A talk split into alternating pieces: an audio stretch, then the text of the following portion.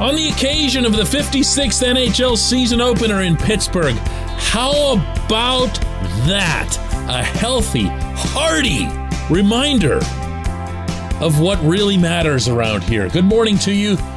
Good Friday morning. I'm Dejan Kovacevic of DK Pittsburgh Sports. This is Daily Shot of Penguins. It comes your way bright and early every weekday. If you're into football and or baseball, I also offer daily shots of Steelers and Pirates where you found this. And if you're into football and or baseball, man, you really needed this. No, I'm not going to mix sports. I don't like to do that.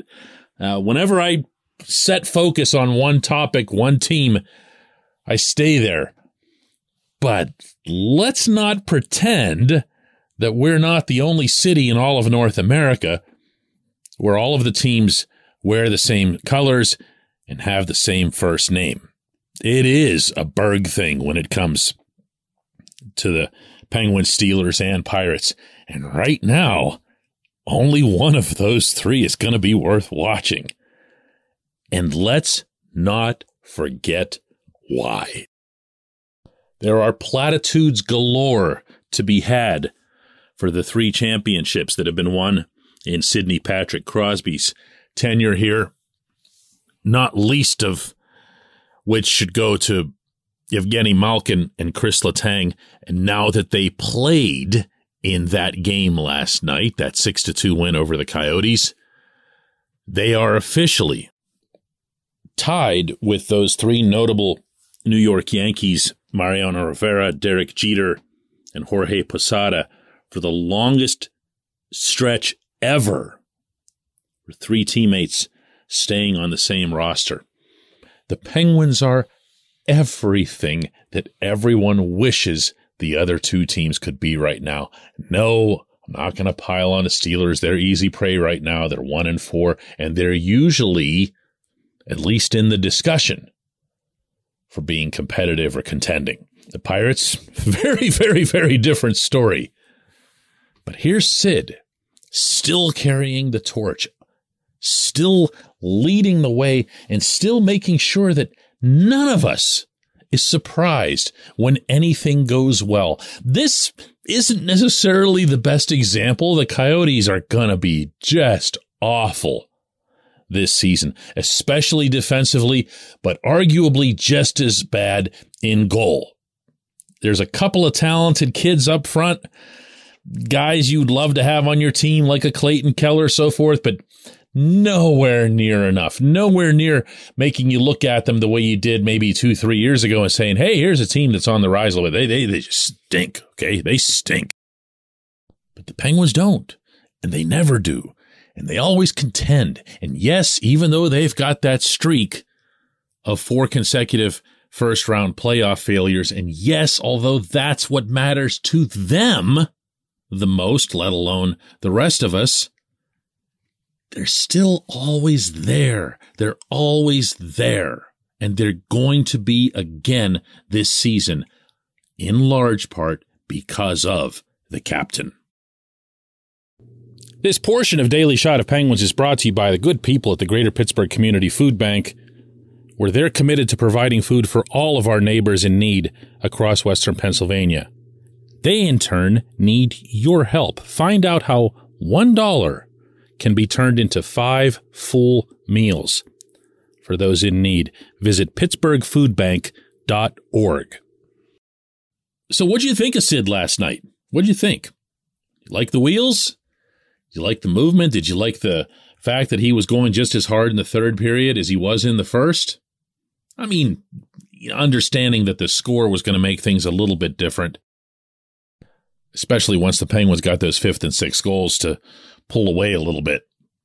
Goal and two assists. The goal was a pretty sweet finish of a tremendous pass by Jake Guentzel, backhand and blind from deep in the right corner. Sid finished it, went five hole with it very nicely couple of assists, made the power play go, generated a lot of other stuff, helped those of us who want to believe that Rickard Rakell should stay on that line continue believing.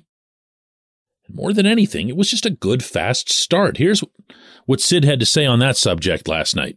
Uh, I think we're just playing on our toes and first game of the year at home. I think guys were excited to get going and could tell we had a lot of jumps. So, um, you know, sometimes you start like that, it doesn't always go in, and we had some good looks and buried them.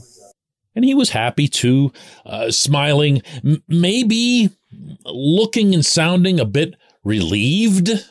And I don't want to stretch that too far because I'll say it again. It was the Coyotes at the other end, but you also don't want to, how do I put this, wet the bed against an opponent like that in your season opener in front of your fans right after there were all these big contracts signed, most of which went to older players with whom Sid's played for a lot of years. These guys have a little bit of a chip about them, the older guys. Uh, we've heard it, and now uh, maybe, maybe we're just starting to see it. Look at who got all of the goals. Sid and Gino found the back of the net. Letang with a couple of assists. Jake, Bryan Rust, Kasperi Kapanen, Jason Zucker, all these guys that you, you actually want to see for a variety of reasons score early in the season, maybe especially Kapanen. And they went and they got it done right off the bat. That tells me they were ready mentally, including for the inferior opponent. They knew they couldn't take their foot off the gas and they didn't. Even when the Coyotes scored a couple to make it 4-2, the Penguins kept coming, kept adding on and put the game away. Much bigger test, obviously, coming tomorrow night against the Kings, who are a team that's legitimately on the rise, as well as having their own older core.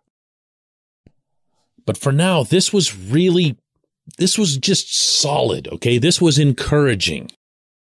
I'm going to reiterate probably a million times over the course of the coming winter that I'd love to see Mike Sullivan find a way to manage the time usage of Sid, Gino, Letang, Jeff Carter, Jeff Petry, and make sure that they're at their very best in the games that matter the very most. Maybe that'll just come through practice or whatever. But for right now, I'll take this. This was a nice result to get going, and I'll bet everyone in this city, especially those who follow all three teams, will take this result. And what more is to come? It's going to be a good hockey team. Been saying it all week. There it was right in front of your eyes. When we come back, J1Q.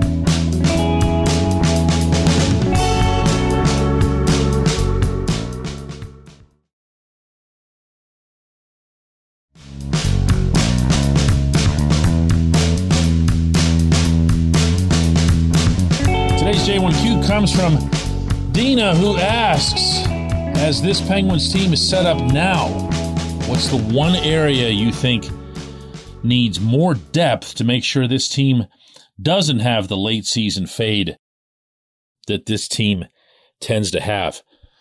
Well, Dina, let me start with this. I'd like to correct you, uh, at least as it relates to my opinion. Doesn't mean I'm right. Doesn't mean you're wrong. But my opinion about the late season fades, and I hear this a lot, is that they haven't really existed. You know, I, I have to go back to the pandemic year, the series against the Canadiens. uh, whenever the Canadiens were the 20th seed, remember in the extremely unusual tournament format and Carey Price came in and knocked the Penguins out. Well, the Penguins weren't all that great in that series. Uh, overall, I'm not just talking about the goaltending, although Matt Murray wasn't awesome either. But since then, really, what are we looking at? I loved the late season push the Penguins showed heading into that follow up series with the Islanders. Remember that? The one in which Tristan Jarry just completely lost it and then ended up passing the puck up the middle to Josh Bailey and all that. That was not an issue of a late season fade. And in fact, if you go back to the regular season that led into that, Dina, you're going to recall that that team was actually very, very, very sharp heading into that playoff round. We thought that was going to be the, the year that they'd push through. Jeff Carter was on absolute fire, carried that into the playoffs. One of the older guys. And then this past season, it was a lot of the same. The Penguins had had kind of a, a January slash February set of blahs. But by the time March had come around, they were playing really, really well. And what ended up happening at the end, as they got closer to the playoffs, they lost their goaltenders. Jarry got hurt, and then Casey DeSmith gets hurt in the triple overtime game one against the Rangers, and, and that's that. And the Penguins dominated New York through the better part of those seven games. One game I thought was an exception to that. The other six, the Penguins dominated those in every capacity except the most important one, which is goaltending, which they really couldn't control at that stage. So is that a fade? You see what I'm saying here? I think before you start looking to address a problem, you got to make sure that the problem exists. And I don't believe that this one has existed. Doesn't mean it won't, doesn't mean it can't. As I just mentioned in the previous segment, again, I'd really like to see a systematic approach toward resting the Penguins' key older players. Maybe that can be done in a way that's a little more under the hood so it doesn't look like, whoa, the Penguins are scratching Sidney Crosby. He's a healthy scratch in Seattle because they played the night before in Vancouver. And what about the injustice to the fans of, who cares about the fans in Seattle? They're the Pittsburgh Penguins. He's the Pittsburgh Penguins captain. He's got exactly one obligation. The team has exactly one obligation, and that's to Pittsburgh. But they're not going to do that. So maybe there are different ways. Maybe there's a discussion internally where Mike Sullivan and his staff, and maybe even in conjunction with Sid, say, listen, we don't want you hitting 20 minutes in any given game. Now, last year, they were pretty good about that. Sid's average ice time was right around 19, and that's where it needs to be again. Maybe tell him, urge him, order him to skip the occasional practice. Tell Gino that it won't be something that violates the tenets of hockey if he skips a morning skate. He's one of those guys who loves taking even the optionals.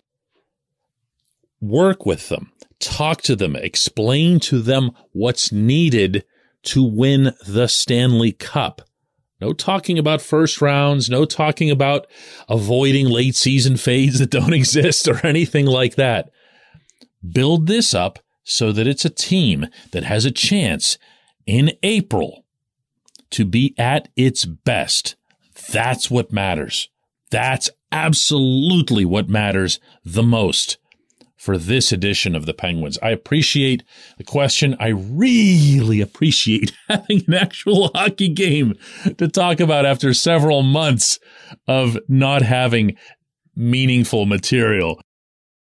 As mentioned, it's Penguins versus Kings tomorrow night at PPG Paints Arena. I'll be over there covering that for DK Pittsburgh Sports, and then the team heads up to Montreal. We will have another program Monday morning. Thank you so much for listening.